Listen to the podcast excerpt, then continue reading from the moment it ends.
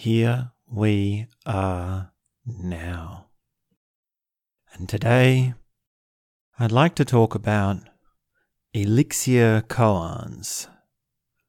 This is a phrase I'd like to coin. This is a Dosta original idea. And what is or what are the elixir koans? And that is our discussion today. In a nutshell, they are four basic questions. They're four koans that work together. They're complementary. And yet they also work across planes and tiers and through threads. And there are multiple conceptual points that can be applied to these koans. So there's a lot in this. It's a adaptable and dynamic matrix that we're talking about.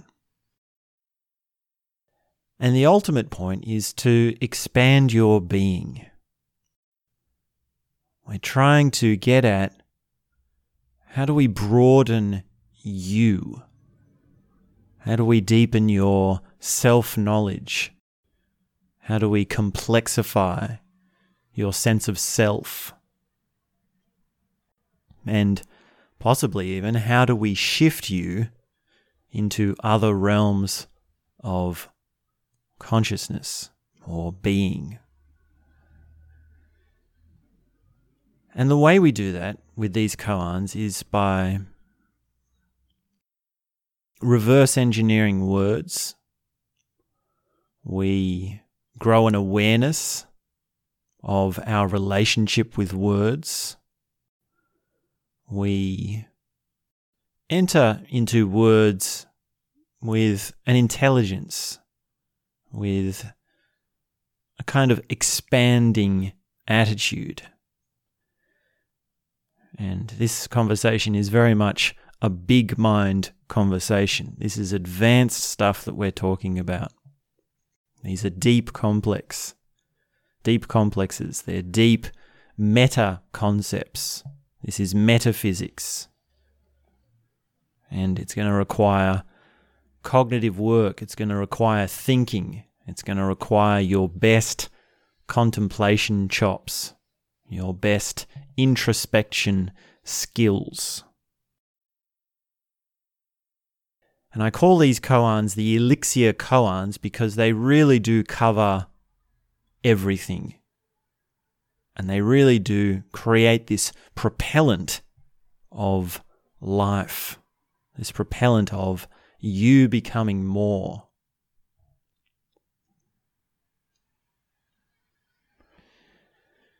So you might want to have a notepad or something, or to take notes because there is a lot of components to this and they all have to work together. But I promise you, once you start to see the picture and everything starts to work harmoniously together, things will open up beautifully for you. You'll be able to have a whole new strength in your mind and your way of navigating your inner world and what it means to exist, your private world. What we're, what we're working with here is your private sense of life, your private life. What it's like to be you when there's no one around, there's nothing happening, and it's just you. We're going for your core essence, your rock bottom being the real you. That's what we're going for. And that being said, this is not an exhaustive matrix. It's it's integral in the sense that it can have components added to it later on. It can be filled with different content. It can be populated with different examples. It can be applied to multiple situations. And really, the examples and the situations and the words that I use here today is a very narrow version. It's a very narrow example. It's very small minded compared to how far these this matrix goes. So we're calling it a matrix. And I'll be distinguishing terms as we go along. And some of these terms will mean things in different contexts. But keep this conversation here contained within itself to understand it and to know what we're working on. And just keep in mind that, well, a lot of words, like, well, basically like all words, they have a degree of implications. So that's why we spend some time on definitions and metaphors and sort of mundane examples or thinking about it in simple and also abstract ways. And then there's this other thing which I'll mention, which is if I ask a question but don't answer it, it's to prompt you. This is a technique that you should be well aware of now. This is the probing contemplation technique. This is the leading questions technique. Now, some of the time, of course, I ask a question because we stumble upon something which I haven't thought about. And I decide to either come up with a quick answer, or sometimes I decide to just leave it and say, I don't know the answer to that. So that's the case as well sometimes. But a lot of the times, I'm asking you questions to probe you, to get your contemplation ticking. This, this is an active conversation. This involves your involvement, involves involvement, requires participation. It requires you to be really following along and really just being attentive and saying, Can I get this? Because there's a real treasure in this. There's a very rare, beautiful jewel that can come from this. And really, this whole thing is about enriching your inner world and making wealthy your sense of life. That's why it's called the elixir koans, the elixir of life. The elixir, the elixir of life does two things. It makes you live forever and it turns any base metal into gold. So here we're working with the base metals. So to finish off, what I was just saying before I went on a little bit of a tangent about it, elixirs is if I ask a question but don't answer it, it's to prompt you. And most of the time, I actually know the answer. I have my own answer. And my own answer for many questions won't help you. You need to find your own answers. Even if it even if there is a correct and an incorrect answer, and this whole thing of questions, well, we'll be talking about that more and more as we go along. So, elixir koans. I trust you know what a koan is. Well, this is what we've just been talking about just now, which is questions. A koan is a question. It comes from the Zen Buddhism tradition. Well, you go off to a monastery, you shave your head, you dress in a robe, you eat one meal a day, vegetarian meal. You spend 18 hours a day sitting in a meditation position called Zazen. And once a month, you get a meeting with the Zen master, and he gives you a koan. And your job is to answer the koan. And the process is, well, the process is the result. The koan is the thing that drives you into your consciousness. It's an inquiry into your nature.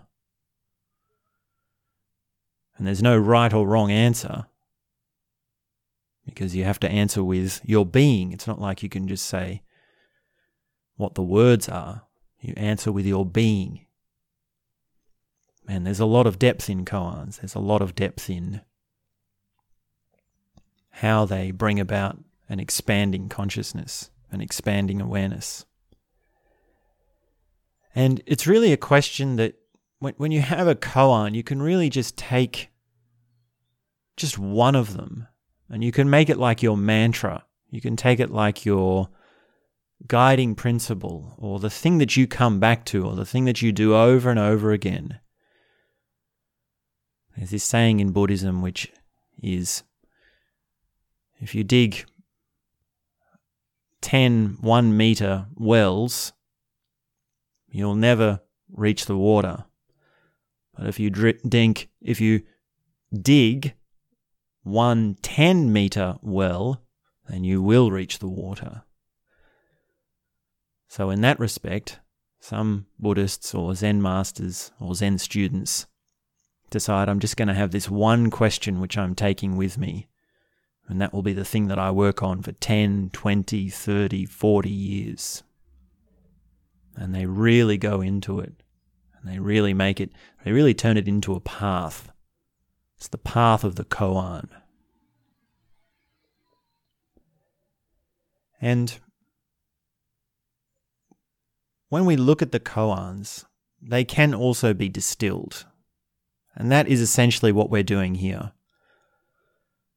There's also a grand they're also like if you if you distill them you have these grand koans or these like ultimate be all and end all koans. And essentially, well, an example of one of those would be who am I? Who am I?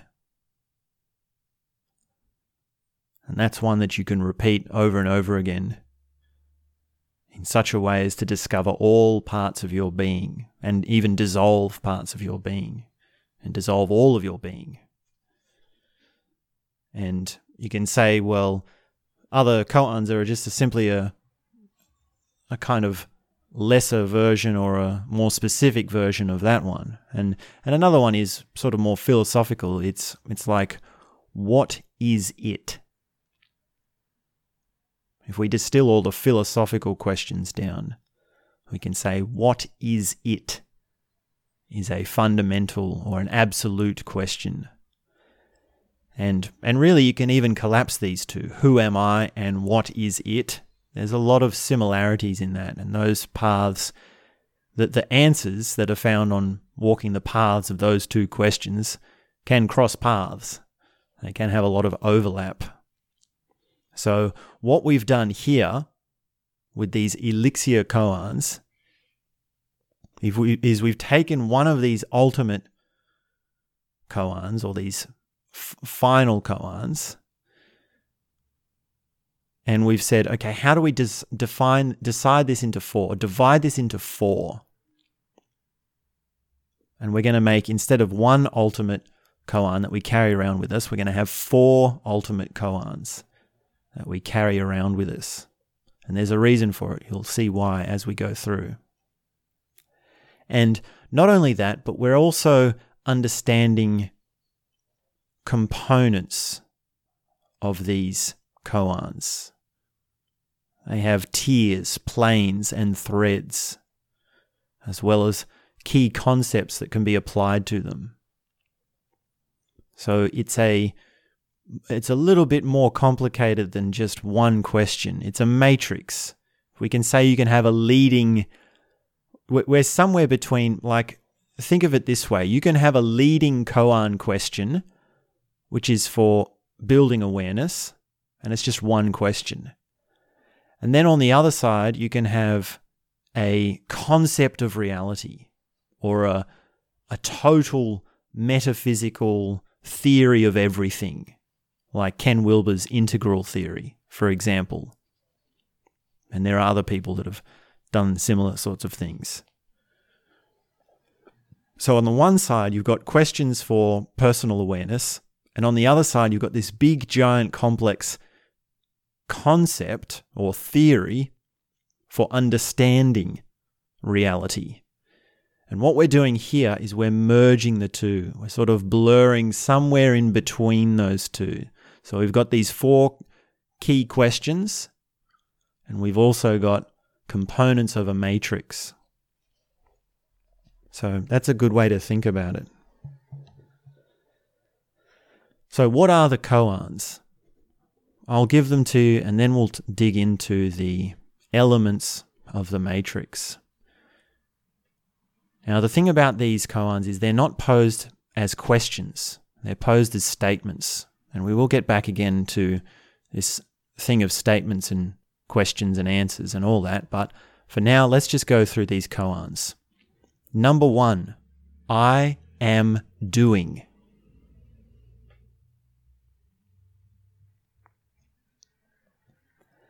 Number two, I am being. Number three, I am not. And number four, the last one, I am feeling. So these are the pillars of the matrix. They're the core foundations. They're the things that we're really starting and ending with. It comes back to these four statements, or they're, they're really half statements. And what you want to do is start to notice when you say these things or when you think these things, whenever they come up. And that will be your bell, that will be your entry into awareness. And the actual application is going to be something we discuss as we go along. So be clear about these four I am doing, I am being, I am not, I am feeling. So we've got doing, being, not, and feeling. So keep that in mind, and we're really going to start to build these up and start to see how malleable they are and how far and deep they thread into everything. So, where to begin with the matrix? The matrix. Another thing I'll say quickly is with any matrix, there's this thing of levels and hierarchies. And I'll just remind you again, which I remind you every time when we talk about hierarchies and levels, that it's just a concept. It's not something to get stuck up into about morality or better or worse. It's simply a way of learning how to navigate something so complex and vast as reality. And there are correct ways to use hierarchies and incorrect ways to use hierarchies. There are pathological versions of hierarchies and there are flowering versions of hierarchies. So, whenever I think of, whenever I say levels or we talk about levels, it doesn't necessarily mean better or worse. It doesn't necessarily mean before or after. It doesn't necessarily mean bigger or smaller or above or below. All of this is just it's abstract thinking, it's abstract talking. And when we use I mean this is one of our tools in the toolkit of cognition and words is where we're talking in such a way as if there's space and we do this all the time. We do this with, well, when we think of time, we say forwards in time or backwards in time. So that's a spatial example of an abstract concept trying to come across in words. So just remember that when we talk about levels or threads or, or anything spatial, really. So, with that in mind, we've got our key core principle or element of the Elixir koans matrix, and that is of planes. So, planes is another word for levels. We could have used the word levels, but I use the word planes because, well, when we think of levels, we think of levels in a house or levels in a building.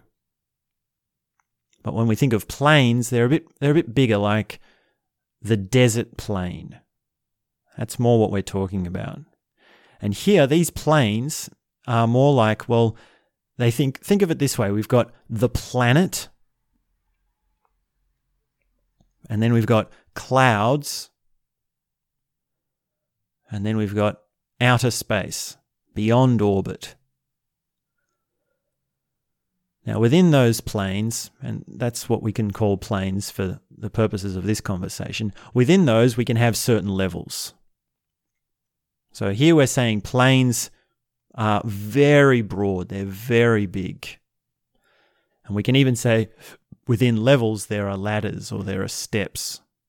So you can see, if you can get your head around that, then you can start to see that we're picking into an ever more detailed and nuanced picture of how things fit together. We're, we're heightening the resolution. It's like the zoom of the camera. So if the if the steps in the levels on the house, which is a part of a plane, is our scales, uh, indicating our scales of how much detail we go into, then that gives you some sense of what we're working with. So when we talk about planes, we're thinking very, very broad. We're zooming all the way out. We're going into outer space to see the whole world. Or we're going up to the sky, to the clouds. Or we're going to be thinking the, the, the earth is in the, the surface of the earth, the entire surface of the planet. So, what are the three planes? We've got physical, the mental, and the mystical. So the physical is the planet, the mental is the clouds, and the mystical is outer space. Now, when we talk about the physical world, most people know what we're talking about. We're talking about objects the chair, the car, the shops, the mirror, and so on. And we say there's physical stuff. I can see it, I can hit it, I can bang it, I can move it around, I can perceive it, and it's solid and it's gross and it's very obvious and it's definitely there. It is absolutely, without a doubt, 100% definitely there. And that's the physical. Then between the physical and the mystical, we've got the mental. And this is otherwise known as the words planes, the planes the plane that's full of words. Now, they're like the clouds, they're like the bubbles of the waves. The words are, well, they're symbolic. They are referencing things, they're abstract. They're, well, what are words? They're philosophical. That's a philosophical question, isn't it? What are words? We've talked about that before. If you've been listening along to me for some time, we've been discussing that at length at certain in certain conversations? It's a wonderful question to go into. They're also symbols and their representations and their stories and their all sorts of things. Words are words. Words are of the mental plane. They're of this middle plane. And then we have the mystical. So the mystical is above the mental plane. It's beyond. And what can we say about the mystical? How do I describe the mystical? Because it doesn't include words. It is not words. There are no words in the mystical realm. There are no clouds in out of space. You can't have rain on the on the moon well, maybe on maybe on some other planets you can have have rain, and then the analogy breaks down. But in in deep space, floating space, not on any moons or planets, there's no there are no clouds. It's a vacuum. So understanding the relationship between these three is very important because what we're doing right here, right now, is using words. This entire conversation is of the mental plane. We remain only in the mental plane as we are here describing these other planes. Now, what words do, what words are trying to do, is to interpret the planes above and below it. So we use words to talk about the physical world. Most people can understand that. We label things. We label this a mirror. We label this a car. And then we say, well, let's give it some movement and let's put some concepts on it and let's put it into a big complex thing. And language becomes this huge thing. But understand that that language, all language is sitting on this physical world. It's relating to this physical world. And it will never be the physical world. A word will never be physical. Now, we can say that some words are more accurate, some words are more clear, some ways of speaking are more useful. There's an ever ending directionality to language towards, well, towards what is the. That's a pretty deep question. What are we what are we evolving towards? Maybe that's too big of a question to get into now. I can see a I can see a very big tangent opening up to my left. Better not go down. Let's just stay with these three planes that we've got now. But I think most people can understand that the physical world and the mental world, well, they have a relationship. They interact. And, in a sense, the better you are at language, the better you can manipulate the physical world. I mean, to a certain degree. I mean, we've also got value structures and morality and psychology and cognition and a whole bunch of things. So it's very broad that we're speaking here. It's very hard to really put in any specific examples at this stage. Now, when it comes to the mystical realm, the mystical plane, it shares the same relationship with the mental plane as the physical one. The physical plane does with the mental one. So the the the mental plane words are also trying to describe the mystical realm. They're trying to describe out of space. Now, think of this. I've actually been talking about outer space. I'm, I'm talking about a vacuum. That's a word the word vacuum, the word out of space, and yet somehow you knew what I was talking about. So we're so abstract in that that I am literally telling you about nothing. I'm describing nothing to you. I'm using words. And yet I'm quite sure when I said outer, outer space, when I say that, when I said we don't have clouds in outer space, I'm sure you knew what I meant. I'm sure it was perfectly clear to you, but think of it quite literally now. Quite literally, what a vacuum is, what outer space is. In some ways, that's the physical version of the mystical plane. It's a vacuum, and there is something quite spooky about it. Now, what we can do with our words is we can sort of start to arrange them around in certain ways that will give you a touch or a sense of the mystical realm. And that's basically been done. That's basically been tried in many different ways across many cultures for centuries. And we could say that that's the that's what words are always trying to do in a sense. I mean, if we I mean we can we can become sort of reductionistic and unbalanced and say that well, all evolution is just trying to become mystical. Or we can say, no, everything is just physical and the mystical realm doesn't exist because we only work with things that are physical and real because we're empiricists. But both those sides are unbalanced. They're only one side of the equation. So understand that the mystical and the physical can be represented in the mental plane, but will never equate to the same thing. So I can only ever hint at it, I can only ever illustrate it.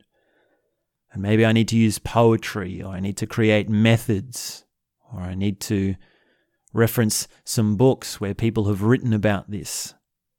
Talk about authors that have worked out how to illustrate this in beautiful ways and give you a sense of what the mystical realm is. And these are very broad things. We're talking about hugely broad, well, they're not really categories and they're not really levels. That's why I've called them planes. They're just very, very broad and they're very, very deep. So keep this in mind. That's one of the components of this matrix. It's the planes of existence the physical, the mental, and the mystical, or the planet, clouds, and space.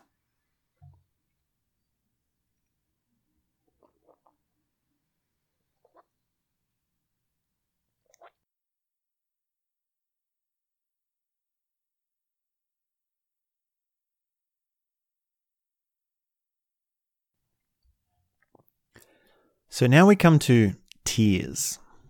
And I'm hoping that you've heard of this before because we have also talked about this in different ways, in small amounts here and there, which is this idea of first tier and second tier. This is specifically to do with grouping levels of consciousness. It also applies to grouping grouping groups of values or grouping value spheres. If we say there's a collection of values and then there's multiple collection oh pardon me there's multiple collections of values then the tiers are well how do we group those multiples so i hope this isn't too much of a brain brain twist, but it, it, you should be all right with it. I think. Let let me let me explain this. I mean, what's another way of saying this? We all go through life with a sense of what life is. And we sort of we're born and we we grow up a little bit and then we say this is what life is. And we walk around telling ourselves what life is. And we operate in that way for some time, for some years. But then something happens. Some new information comes along, or some new experiences come along, or you get a little bit older, you get a little bit more grown up, and then you shift, you change. And then you're walking around saying, no, no, no, that's not what life is. This is what life is. Life is this. Ah, Yes, this is life. And then you're walking around, you're living life, and you're saying, well, okay, so this is what life is. But then it happens again. Some new information comes along, or you grow up a little bit more, or some experience happens to you. And then it's like, oh, actually, no, that, no, no, no, that wasn't, that's not what life is. This is what life is. Now, in a model like spiral dynamics, you actually go through six shifts. There are six times that you are walking around thinking, oh, this is life. And then you say, no, no, no, that's not, not it. This is it. That happens six times before you realize, oh, actually, I see what's going on here. I'm always walking around thinking, oh, this is what life is, and it always changes. And after those first six levels, well, then you get to second tier. Those first six levels are first tier levels of consciousness. And actually, the vast majority of people are still in first tier. I think some estimates put second tier consciousness or second tier value spheres in individuals at about 5%. So if you can understand this conversation, you're in the top 5%. If you can follow along and you're, well, well, understanding it is one thing and actually having your center at second tier, well, that's another thing as well. That's probably, that's another very big, long tangent that we can talk about. But if we, if we understand, if you see that there are levels of consciousness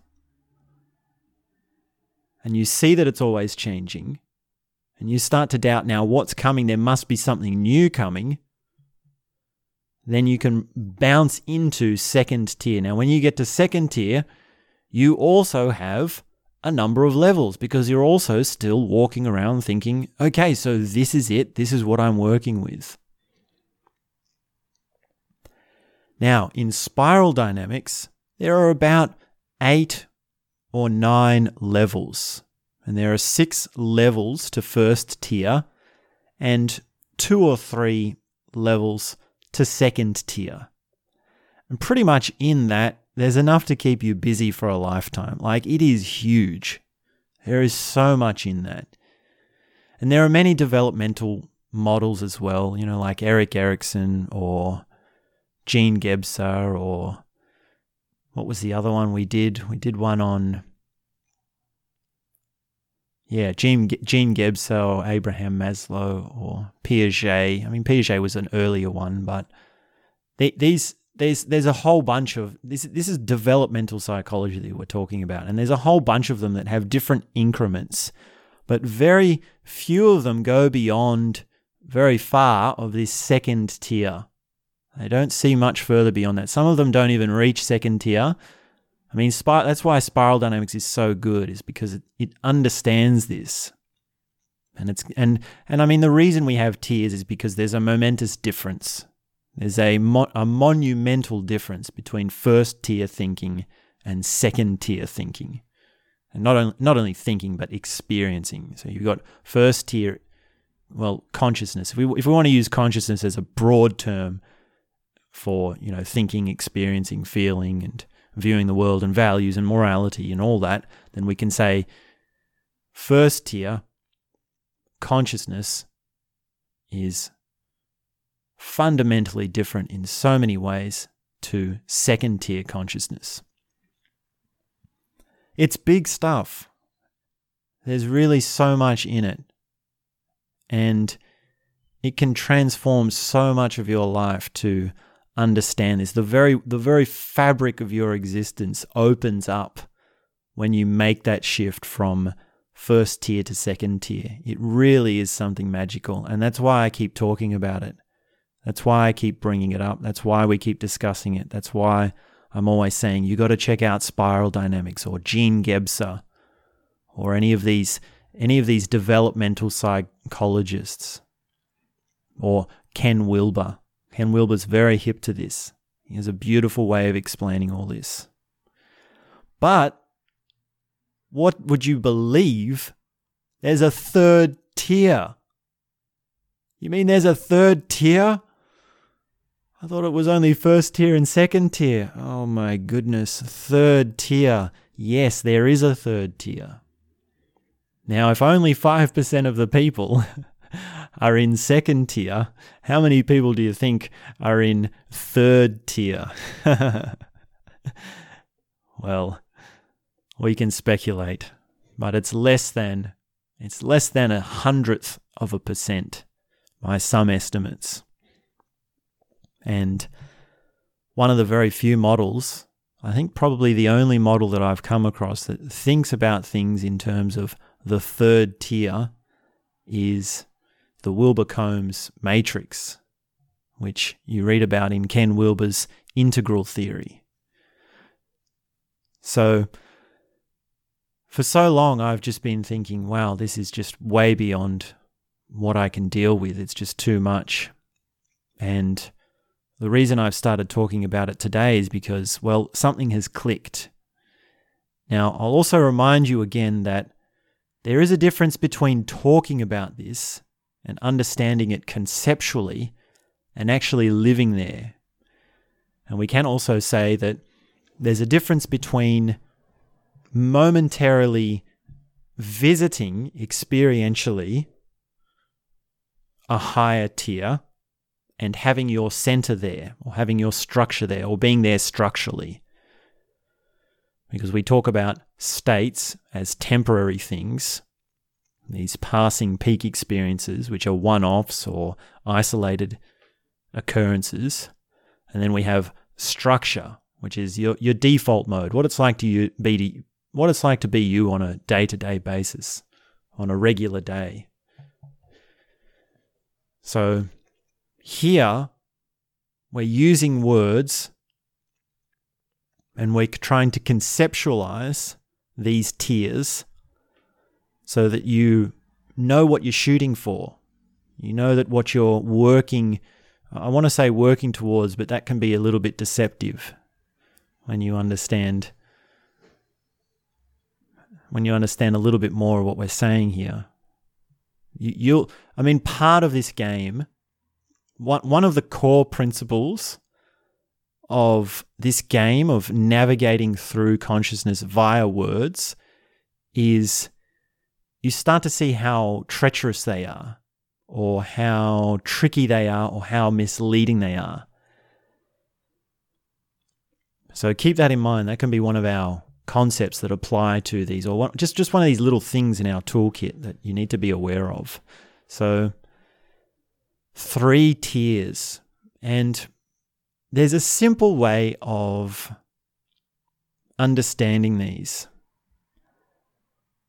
There's a simple way of summarizing them. Now, we have to be careful here because when we talk about tiers, remember they're broad categories. So you do need to still ha- do the legwork of complexifying the summary. You need to build a stronger definition, a stronger detail underneath this broad summary that I'm giving you. We're, we're speaking very meta today. We're speaking only in, only in general terms, and it's almost like we're just doing a whole bunch of book summaries. Like, imagine if we're just reading the introduction for all the books. That's how we're moving through this, which means that when once you hear this introduction, once you hear these summaries, then you need to still do the legwork and flesh it out. Add the meat to the bones. That's a good saying. Put flesh on the bones. So, three tiers. First tier is defined by doing. It's defined by action. And it works mostly in the physical plane.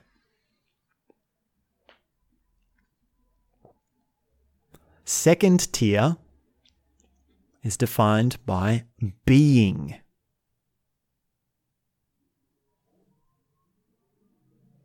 You are being, you are not doing. It's all about being. It's all about how things are.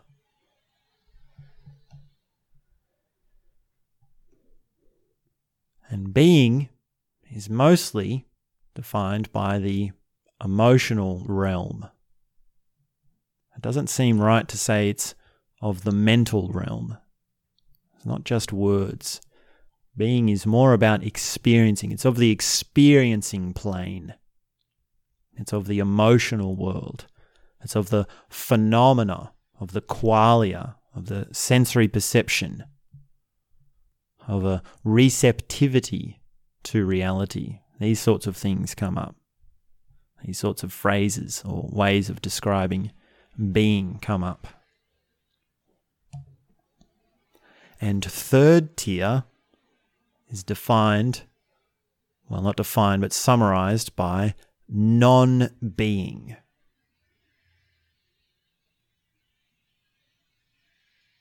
And this is the mystical plane.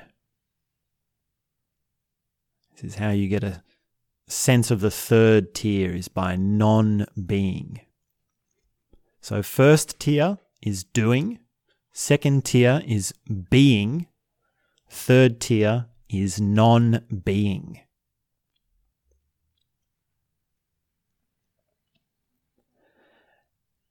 And a lot of very advanced people can understand this. If you're deep into developmental psychology, you've well heard of the dichotomy of feminine and masculine. Like I've got this feminine side, which wants to be re- receptive and relaxing or just enjoy and just have the gifts of existence and just be and be content and these sorts of things.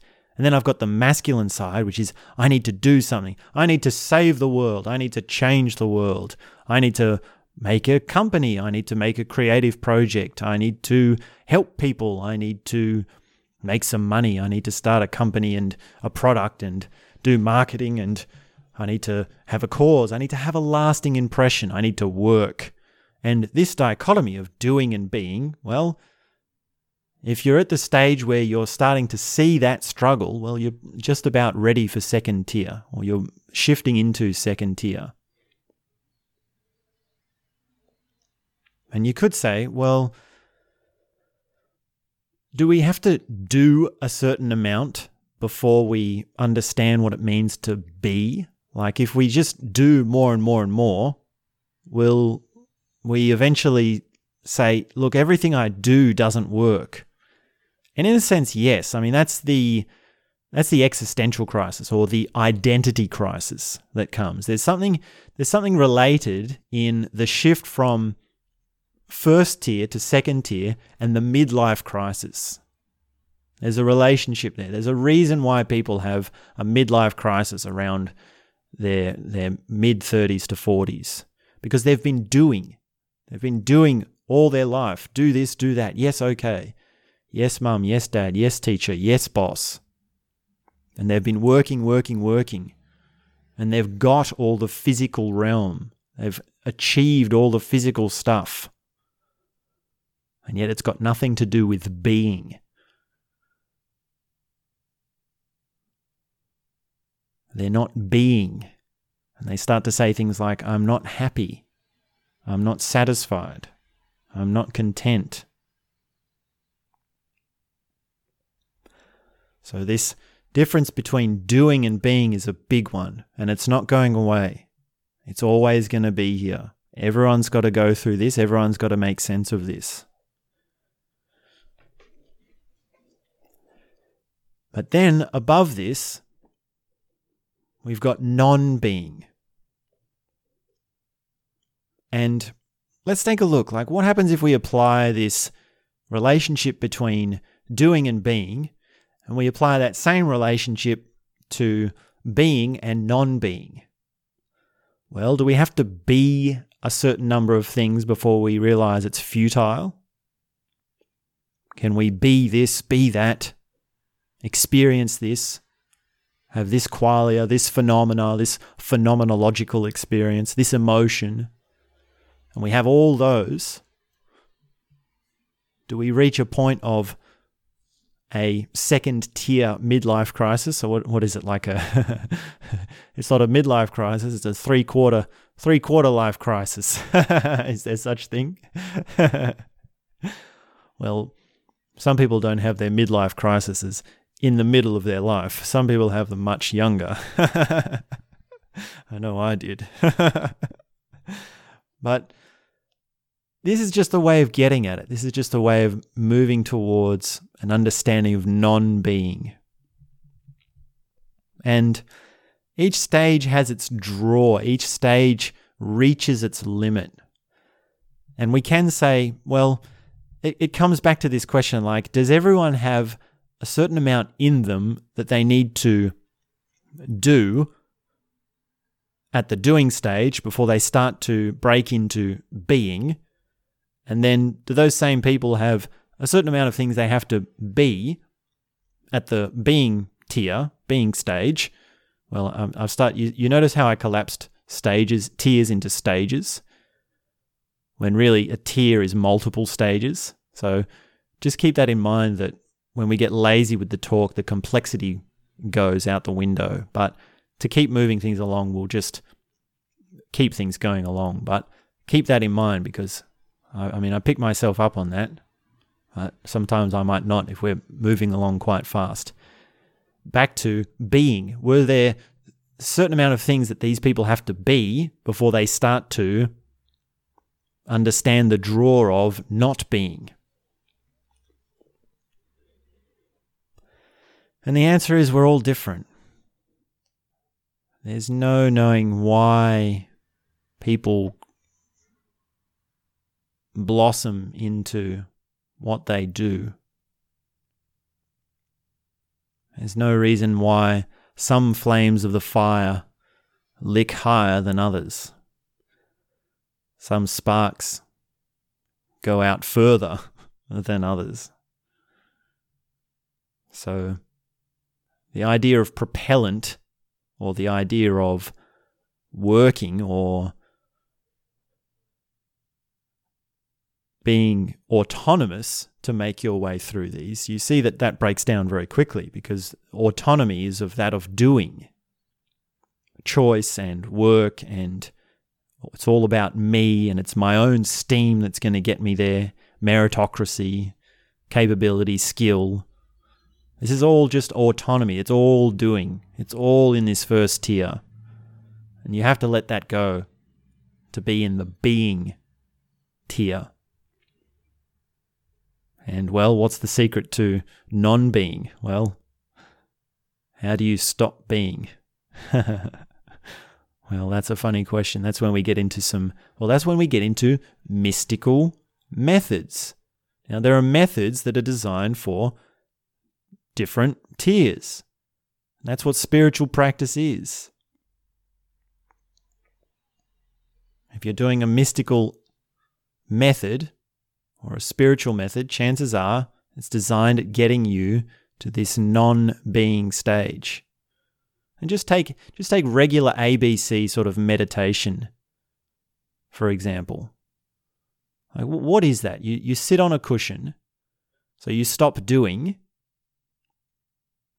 and then you notice how you are. So you're aware of your being. And then beyond that, you can notice that there's something that is doing the noticing of the being which doesn't change. And that thing is the thing that's not being. And right there, well, that's basically that's beginner there you have a, a perfect summary of beginner ABC meditation right through to enlightenment. Now, I don't want to bring the word enlightenment into this because it causes too much confusion. It's not it's not a word that is useful here for this conversation. We can say is is being enlightened mean you're not being? Like if you're not being, does that mean you're enlightened? Is that the goal? Do we want to not be? And there we can get into tangles because the answer is no, you don't want to not be. You want to do and be and not be. You want a holistic approach. You want to be integrated with all these tiers. So the tiers and the planes are related, but only roughly speaking. Because if you think of doing as the physical plane and being as the mental plane and non being as the mental plane, then you can start to get a picture of the dynamics of them and what they are like. And this whole thing, all of this here today, remember, this is still only the mental plane. We're using words to get at doing and non being, the physical and the mystical.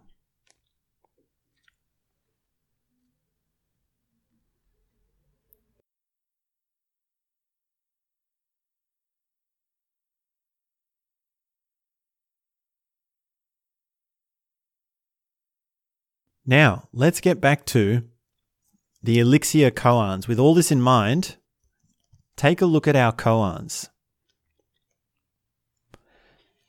And what happens is, well, what you can do, or what the idea is, whenever you say these koans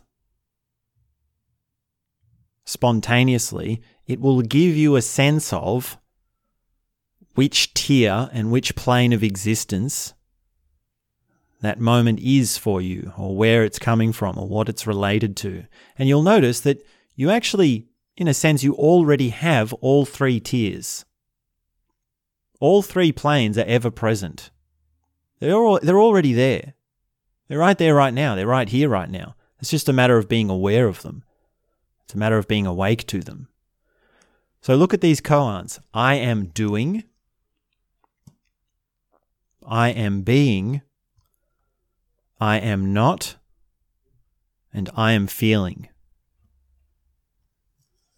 So think of think of just some of the common ways in which you say this to yourself. I am doing work. I'm doing some work. I'm doing my exercise. I'm doing some sort of action. I'm doing my routine. I'm doing my job. I'm doing my tasks. I'm doing my duty. I'm doing the best I can. So some of those can get a bit abstract. They're not entirely physical realm. And there's a natural way to say these koans.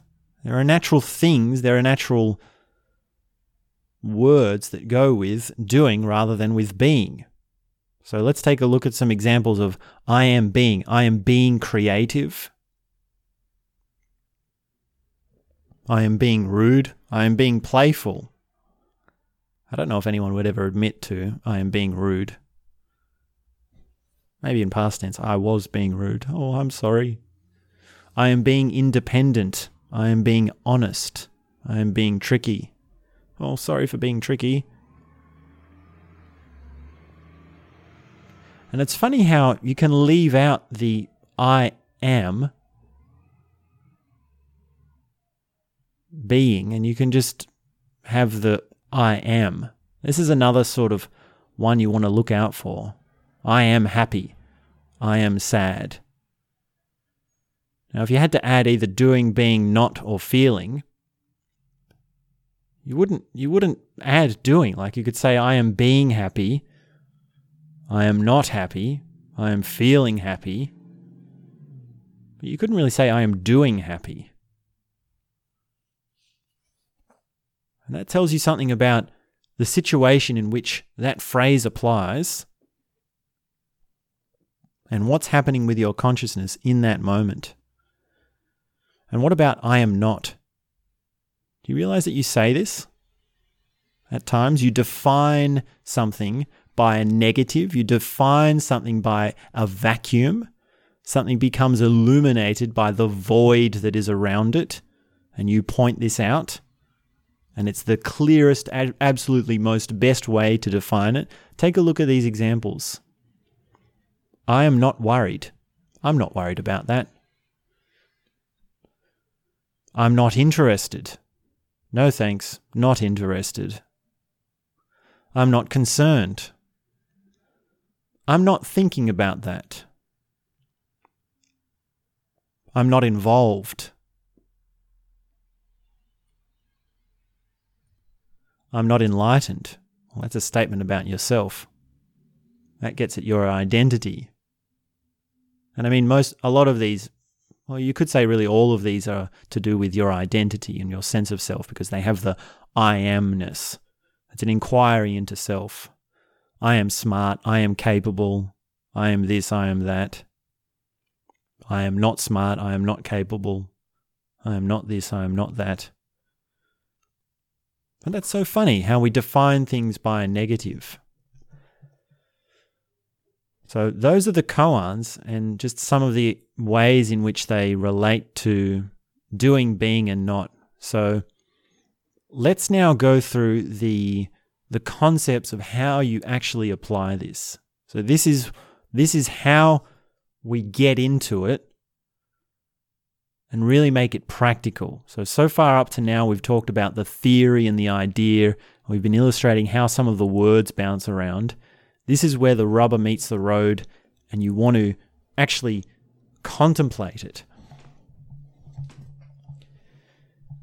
Now, I'll just reinforce what I said at the start, which is you want to have these four koans as things that you remember. Like you have to have a certain amount of awareness and significance to them already.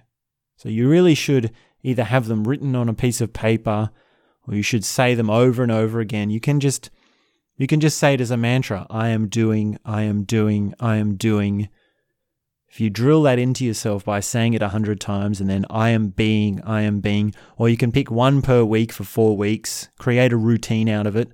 Say, what's the koan of the week? I am being, I am being, I am not. It needs to be this thing in your mind which, whenever you hear it, or whenever it comes up, a little bell goes off. You've got the Elixir Koan bell. Ding, ding, ding. It's the alarm bell. And you might remember it, or you might try to bring it up on purpose to apply to something. And that gets into the concepts of application. So, concept number one expression. When you spontaneously express yourself, either with words or with a thought, you catch yourself saying a koan. So whenever you say, I am doing, and you finish that sentence with anything, you say, ah, that's one of our koans. Whenever you say, I am being, you catch yourself and you say, what part of my being, what part of my existence is being expressed? It's so funny, isn't, isn't it, that I have to use the word being to describe being.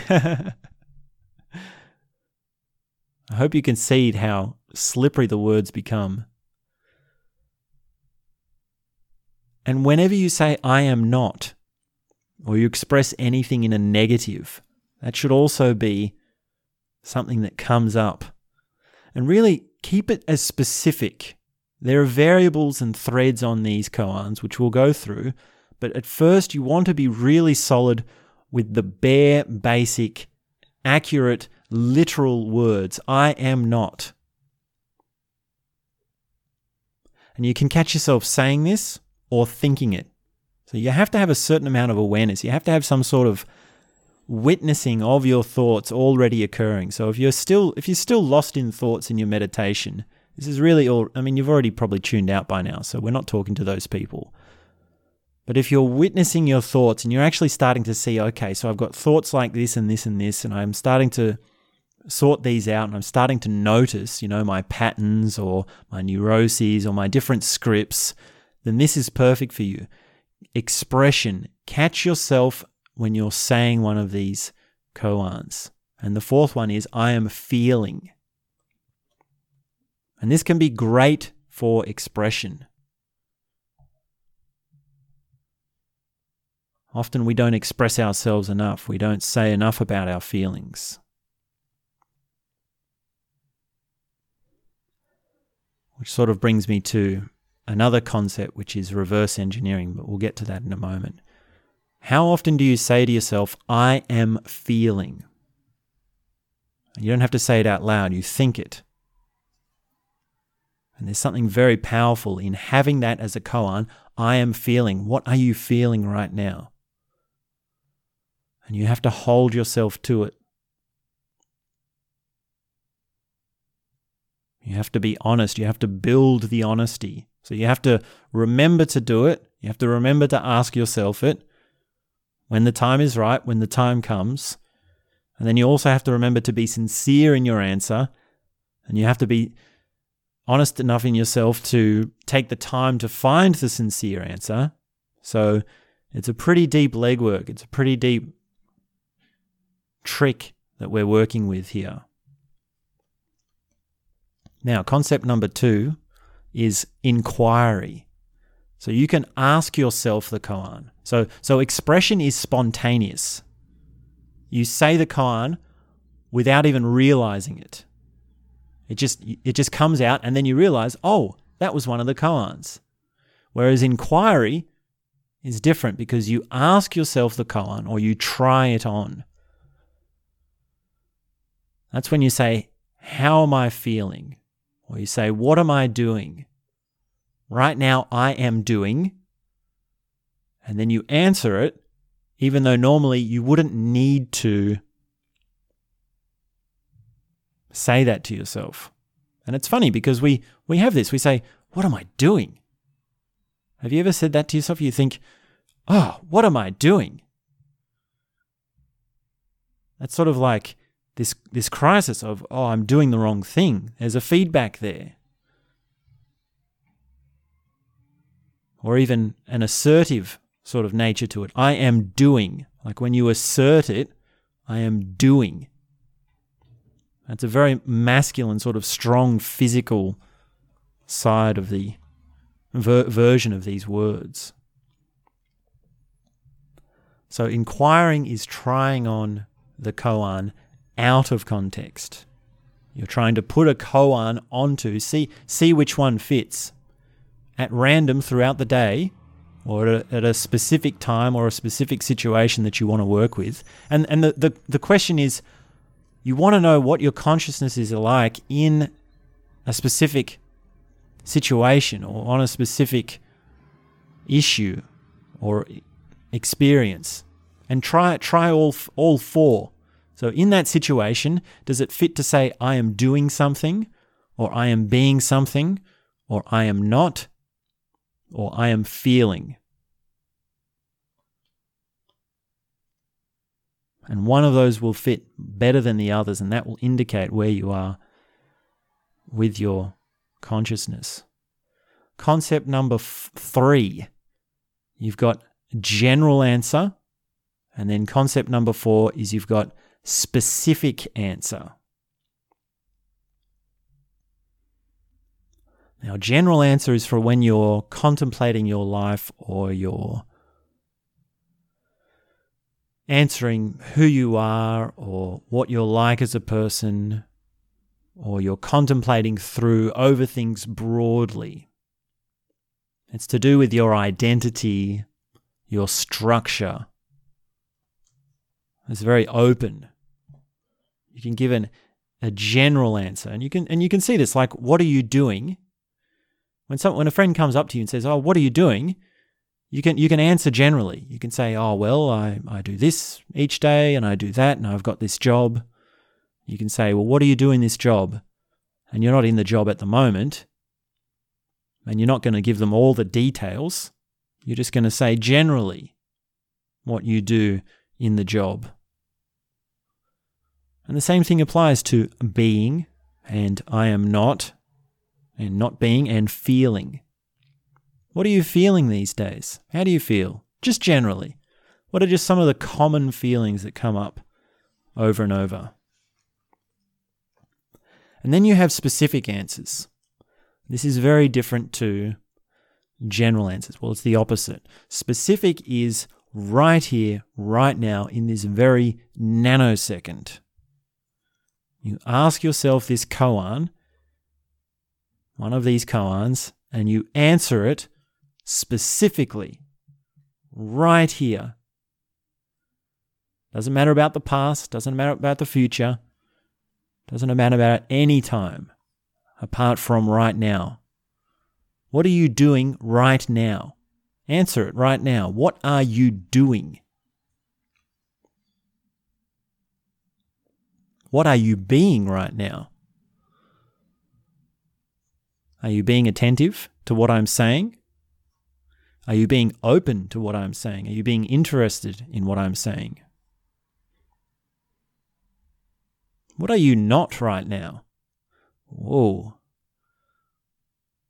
You, you see how you have to stop being to answer that? You have to stop being what you're being. You have to to to be what you're to be what you're being, you have to stop what you're doing. And to not be you have to stop what you're being. There's this ever ending dropping of things as we go along. What are you not right now? You really have to be deep in silence. There's some deep silence to find that, to find the answer to that. I mean, we're we're we're being chatterboxes at the moment, so we're thinking things through. So I don't expect a very deep answer as to what are you not right now. What are you feeling right now? What do you feel right now? Right now. Exactly now. What do you feel? What do you feel in your body and what do you feel emotionally? See now we're now we're splitting this into two. We've got the body sensations and the emotional sensations.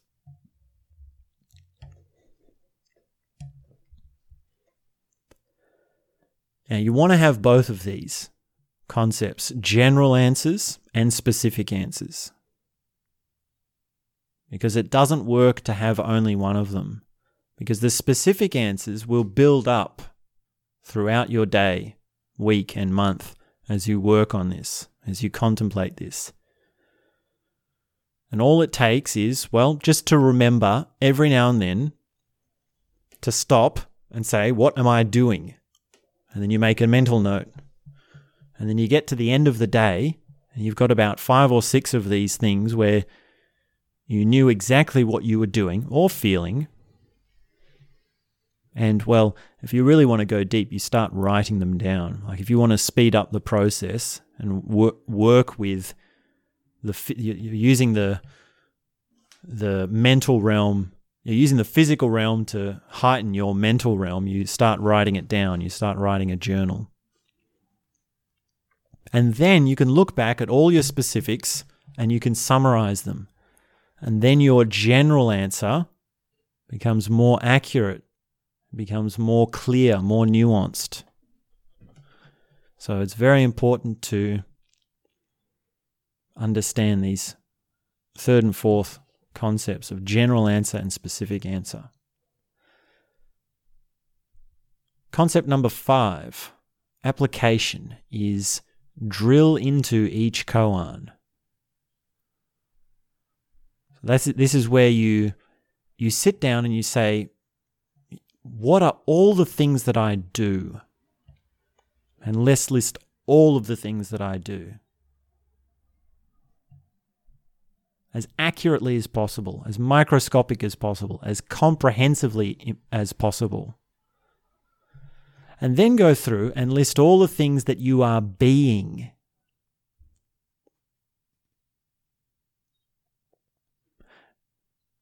And then you drill into all the things that you are not. And all the things that you are feeling. Now, this really reveals a lot. If you make this into a list, what you'll get is there are there are some lists that will be harder to do than others. And this will indicate, well, where you're at in the tiers of development, where you're at in your consciousness, how easy it is to write each one, how long each list is. Let's say you have to come up with a hundred things for each list and time yourself. See how much you start thinking about each one, and you'll you'll start going into each one. The thinking process, the mental process behind each one will also be different. It'll start opening things up.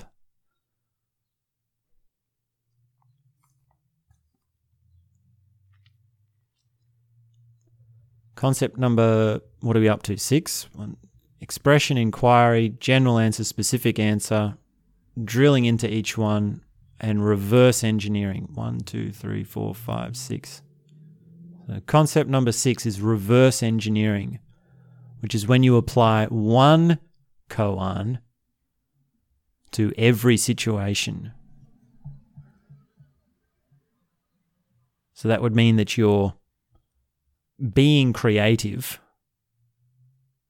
or you're being a workaholic or you're being worried,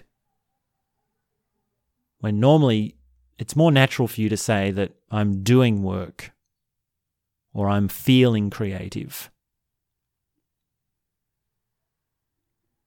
Well, let's just take work as an example. You could say, I am doing work. But work isn't always, work isn't necessarily just associated with doing. That might not be the part of you that is actually active there. It might be your being. Work might be secondary to how you are being when you're at work, or how you are feeling. It's the feeling that is forefront to your being. And these differences are shown when you try to apply one koan to everything. So whenever you what what what would that look like? It would mean whenever you use the word doing, you say, hang on a second, no, not doing. What about being? Or feeling? Or what's not? What's the opposite of this? What's the negative version of this? You could say, "Oh, I'm I'm doing work." No, you're not. You're being a workaholic. You're not being a good parent. Maybe you should be working at home or being spending more time with the kids. well, that's just a funny example. So that's reverse engineering when you apply one koan to all situations. And then you've got sort of the flip side of that, which is authentic indicating or authentic engineering, which is when you find the right one and you stop and you ask yourself, Am I being, doing, or feeling, or is there something missing here? Am I not? Well, see, the, the third one, I am not, that's a tricky one. It's a, well, that's why it's mystical, isn't it? I mean, if we just stick with doing, being, and feeling, then you can work with that. But the, the not one really gets into some tricky territory when you apply these concepts to it. So, authentic indicating is when you're working with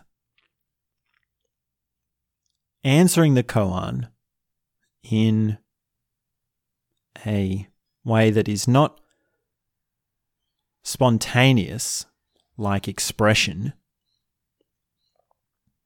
and it's not forced, like inquiry. It's not a self inquiry or a contemplation that you're trying to tangle yourself up with or work with. You're just trying to see what the real fitting expression is, or the, the, the real fitting way of applying it is.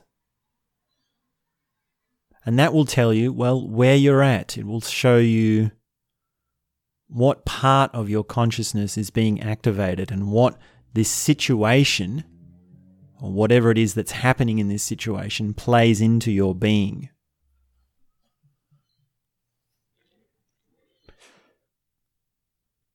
And the other concept to understand is disidentifying and dis- differentiating. This is complexifying the self. So, you're discovering these things in yourself by the way you talk about them and then you're flipping the way you talk about them to expand how you are.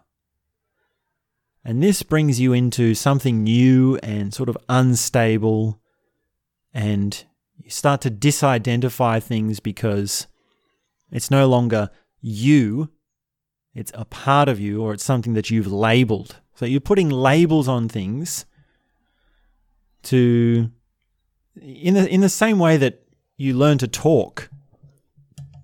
So think of it this way: if we've got the physical realm, and you keep coming into contact with objects, then it's undifferentiated. It's it's just a muck. But then once you start labeling things and you have a way of mentally saying, "Oh, this is the bed, the chair, the desk, the shelves," well, that means you're disidentifying and complexifying it now, here, what we're doing is the same thing, but the inside of your being. The real veil between your sense of self and your essence.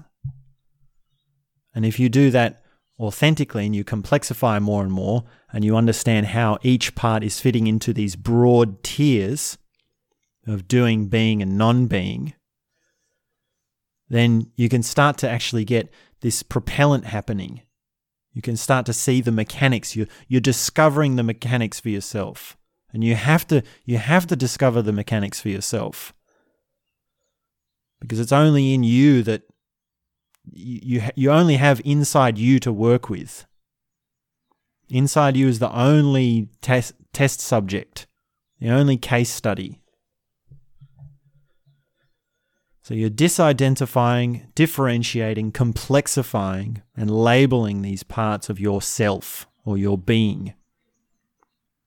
And that becomes a process which leads you to start to see more and more how the parts and re- parts are related. And then you can extract principles from those relating parts and these dynamics and then apply those principles to other areas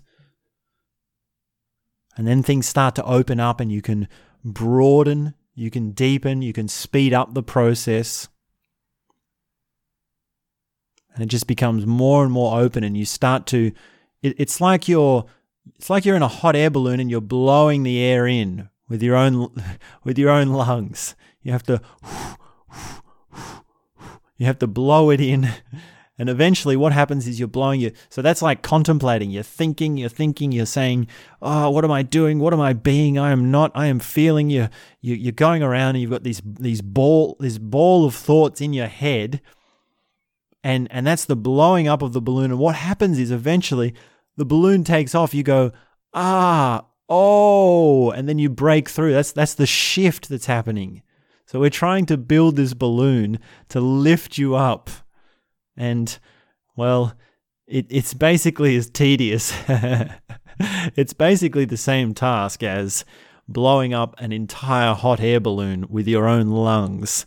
So, I mean, I don't want to discourage you, but it's a because I remind you again that this is these are deep things that we're talking about.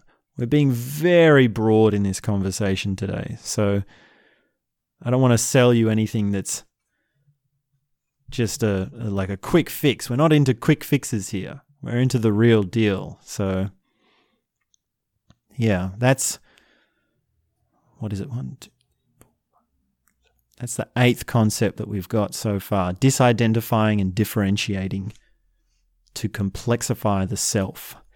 And then the last note that I've got for applying concepts to these koans is turn a question into a statement and vice versa. So you can say, What am I doing? What am I being? What am I not? And what am I feeling? And then you can say, Well, the koans we've listed here are as statements I am doing, I am being, I am not, I am feeling. And this is a little trick that you can pl- apply to everything, which is whenever you have a question, you say, no, whenever you have a statement, you say, what is that statement? What is the question that that statement is the answer to? And this is sort of like another version of reverse engineering.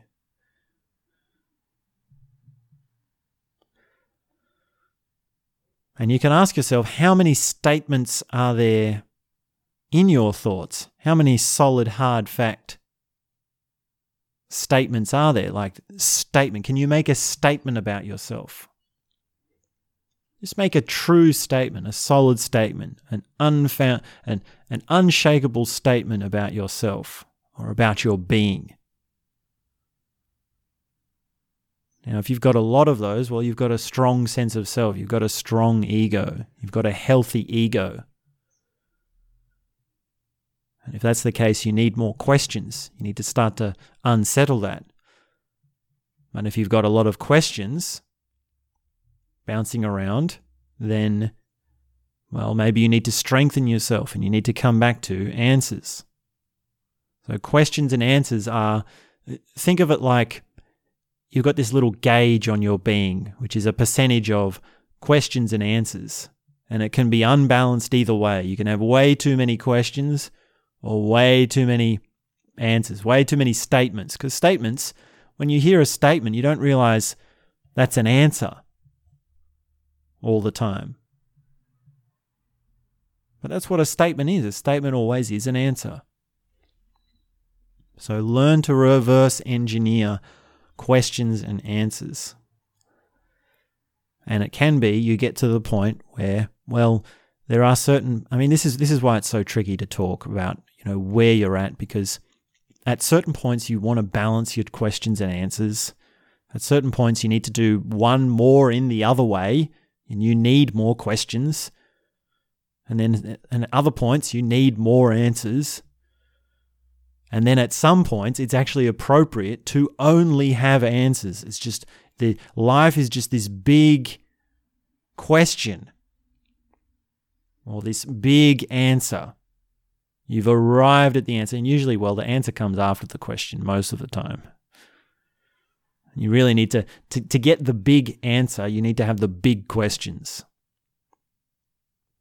For a total answer, you need total questions. And this is a specific point in the development of consciousness. Is I mean, I mean, they're, they're all these are all milestones. We're really hopping from milestone to milestone here. And there's a point where you want to know the answer, and you all you have is questions, and no answer is good enough. And it's just question, question, question, question, question. Why, why, why, why?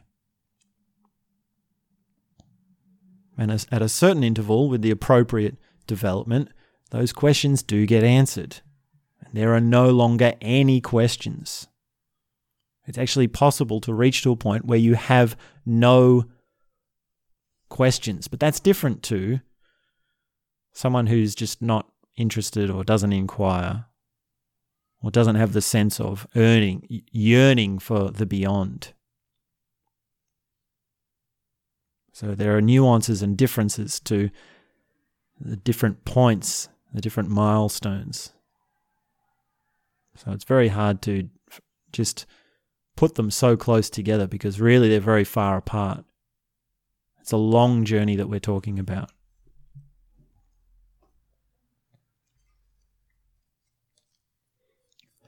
So let's do some threads.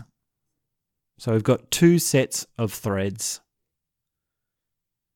This is something you can do to further open up your elixir koans.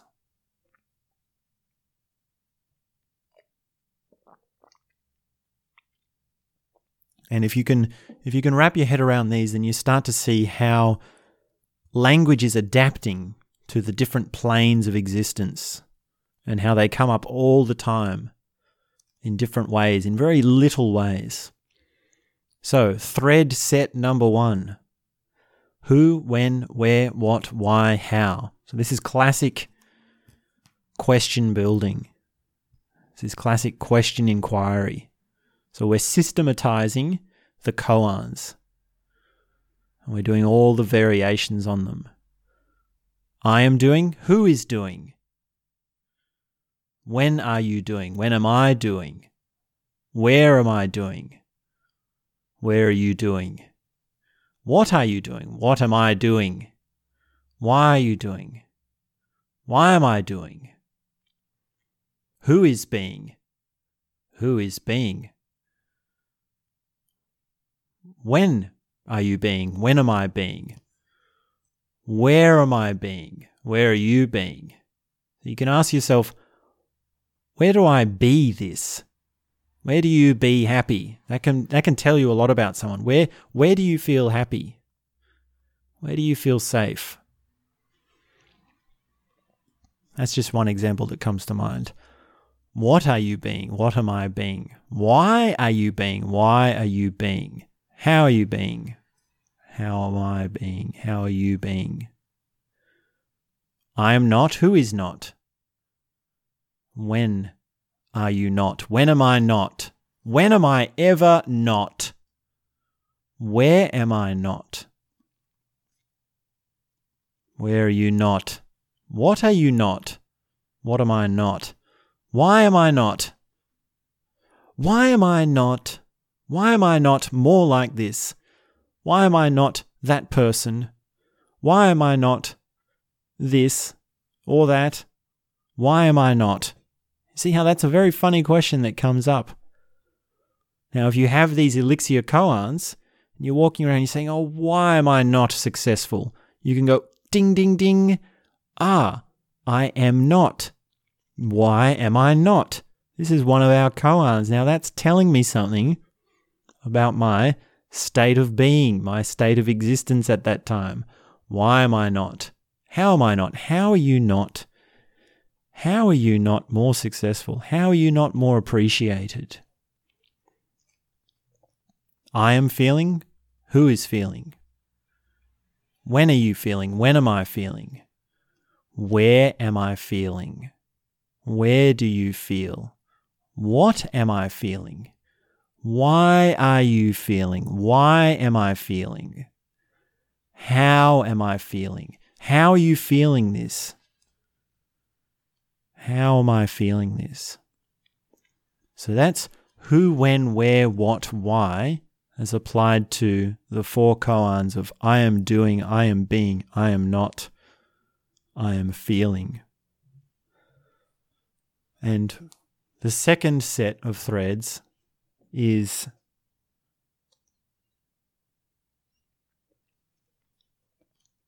something that we've also sort of stumbled upon with the I am and you are. And it's sort of a, I mean, the, the, the threads, they don't fit neatly because words are so tricky because, well, let's just go through them. So this is the second set of threads. You, they, it is, I am as a statement without words, and are.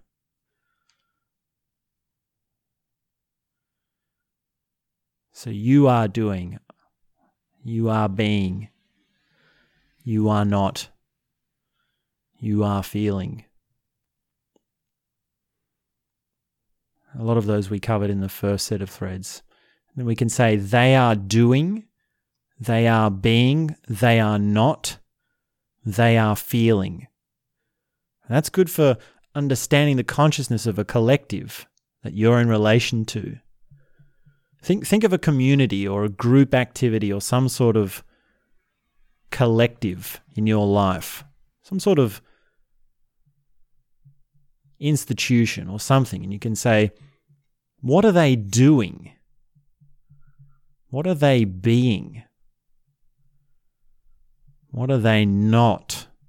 And what are they feeling? What do they feel? Isn't it funny that I start to say that I, what do they feel that word doing f- falls into the feeling very quickly. And this also applies to its. So it's not just whose, but it's its. So things, and that's the idea of the thread of it is. It is doing, it is being, it is not, it is feeling. And this gets very abstract when we're starting to project feelings onto objects by way of understanding what they are by contrast.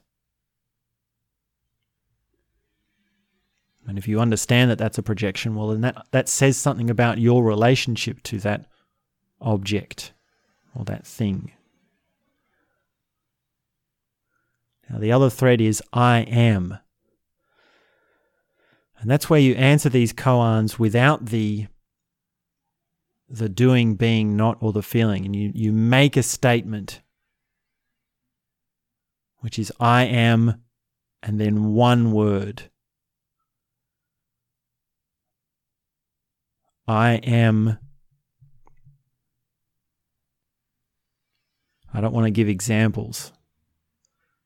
If I give examples here, it will it will feed too much of a it, will, it will it will be making it too easy for you to just slip into using my own examples. So this is a this is a contemplation which is very very much into the core of your being. You say you say what you are, but you can't use the word doing, being, feeling or not. And you can only answer with one word. So, I am word. It's a three word statement. I am, insert your word. So have a go. Try try and think this through. Like what would you what would you say? I am And then notice that something that comes will either be a doing, a being, or a feeling, or something that's not. And that will indicate how true it is of what it well i mean let me let me let me reintegrate that the importance of your own honesty is important here. Like if you're just thinking through an answer, then you're not you're not speaking from your being, you're not learning about your being. So the way to really avoid that mistake is to have a clear understanding of how the answer resonates with you. So you say, try, try on different things. Let's use some little examples and see how they resonate. So these will be testing your resonance. So I am big. How does it feel to say that? I am big. And keep it very simple. Don't contemplate all the variations on what could be implied or all the multiple definitions of big. Just keep it broad, keep it general, and say, I am big.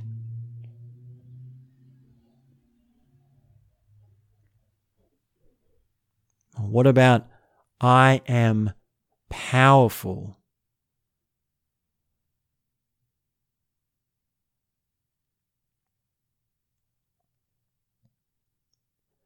I am powerful. How does it feel to try that on?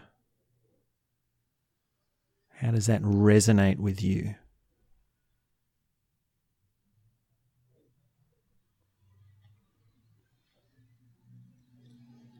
So that's just a few examples. That's just two that you can work with. And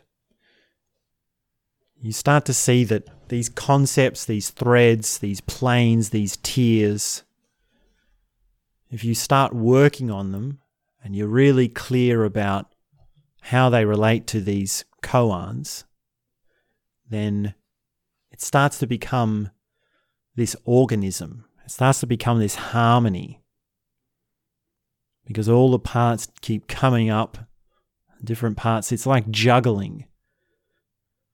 Each ball is going around in this pattern, it's this flow. And it really is beyond just the mental plane. It really does involve also the the feeling, the phenomena and these get into your identity, they get into your sense of self, they get into your sense of ex- existence, your sense of what it means to be alive, what it means to exist.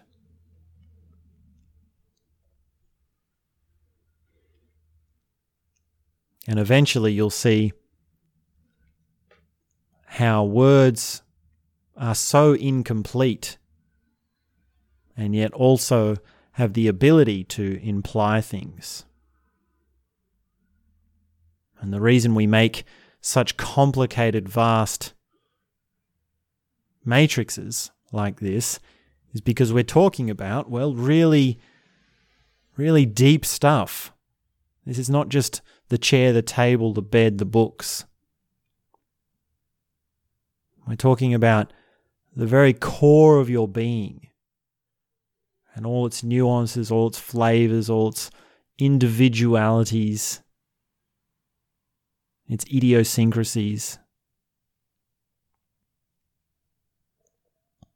And at different times of day, in different situations. So it's a holistic approach that we're taking here. It's adaptable and it's holistic and it's a propellant that's the idea is you're starting to propel yourself. So instead of just going around thinking through life, thinking about life how it is, you're actually looking for a shift. You're actually looking for the hot air balloon to take off. You're looking for something to change, the ball to start rolling. And to do that, well, you need to you need to do the legwork. And it's up to you to figure out how to do that. So I would suggest reading up on spiral dynamics and developmental psychology and different tiers, having a daily meditation practice, which is of contemplation, which is the mental realm. This is thinking through these things. And you really want to be doing a few different, you want to be experimenting with a few different things with your meditation because contemplation alone is not enough. You also need an experiential one. And you also need a concentration one. So keep keep yourself open to trying different meditations until you've tried quite a few and you're starting to see how they work together. And keep writing your journal, keep making notes, keep thinking in words as you type, thinking in type, and even thinking out loud at times can help. And maybe make a piece of paper or a post it note or a sign on your room or something that has these four, four koans, these elixir koans, which is I am doing, I am being, I am not, and I am feeling. And even just that, if you just have those four koans, nearby somewhere to remind you is enough because you'll think about it. It will come to mind. It doesn't, in a sense, it doesn't take any extra time. Like we do meditation to build the chops of navigating the inner world. But a lot of the work and getting the ball rolling you can do throughout your day while you're in other situations because you're going to be thinking all day anyway. Let's be honest. That, that ticker is going on all day. And we can we can actually add a whole nother a whole nother element to this matrix, which is the experiential element. So what is the experience of doing? What is the experience of being? And what is the experience of non doing? And it's a bit tricky to find the right words for that because the words that we use for that, uh, well, we've already used. Because when we say I am feeling, well, that implies an experiential side, but actually there's there well well this is where you start to turn the koans on themselves like what does it feel like to be doing? What does it feel like to be being? What does it feel like to be not? What does it, how are you doing this feeling? How are you doing this sense of being? How are you, how are you doing this? Yeah, it gets, it gets tricky. So that's why we, it, it doesn't really work. That's why we would need a, another element, which would be the experiential element. And maybe that's probably the limit of what we need to discuss here today. I feel like there's a lot to chew on just in what we've said so far. And well, the other the other episode we did the other time was I think it was yesterday. That was on integration, and that was also a huge subject. It's very deep. So integration and the elixir koans are two very deep subjects which we'll keep talking about and we'll keep having different examples on and showing its different forms and just illustrating at different depths, different amounts of detail, and seeing it how it all fits together. So I hope that's been helpful for you, and I'd like to know how you go with it. I'm curious because it's just been it's it's been truly extraordinary for me. If I can talk about myself for a minute, it's just been amazing to have these insights and to open up and to see that life is about doing and being and non being. And getting those to work harmoniously is going to make for just a beautiful experience of existence. So we can sit quietly now, if it's comfortable for you to do so, and just let these words bubble around for a bit and come back to your patience. Come back to your sense of calmness. This is why we sit quietly. It's to just not run off quite so quickly, even though I know it's been a long one. So let's just sit quietly. And that's all I have to say for now.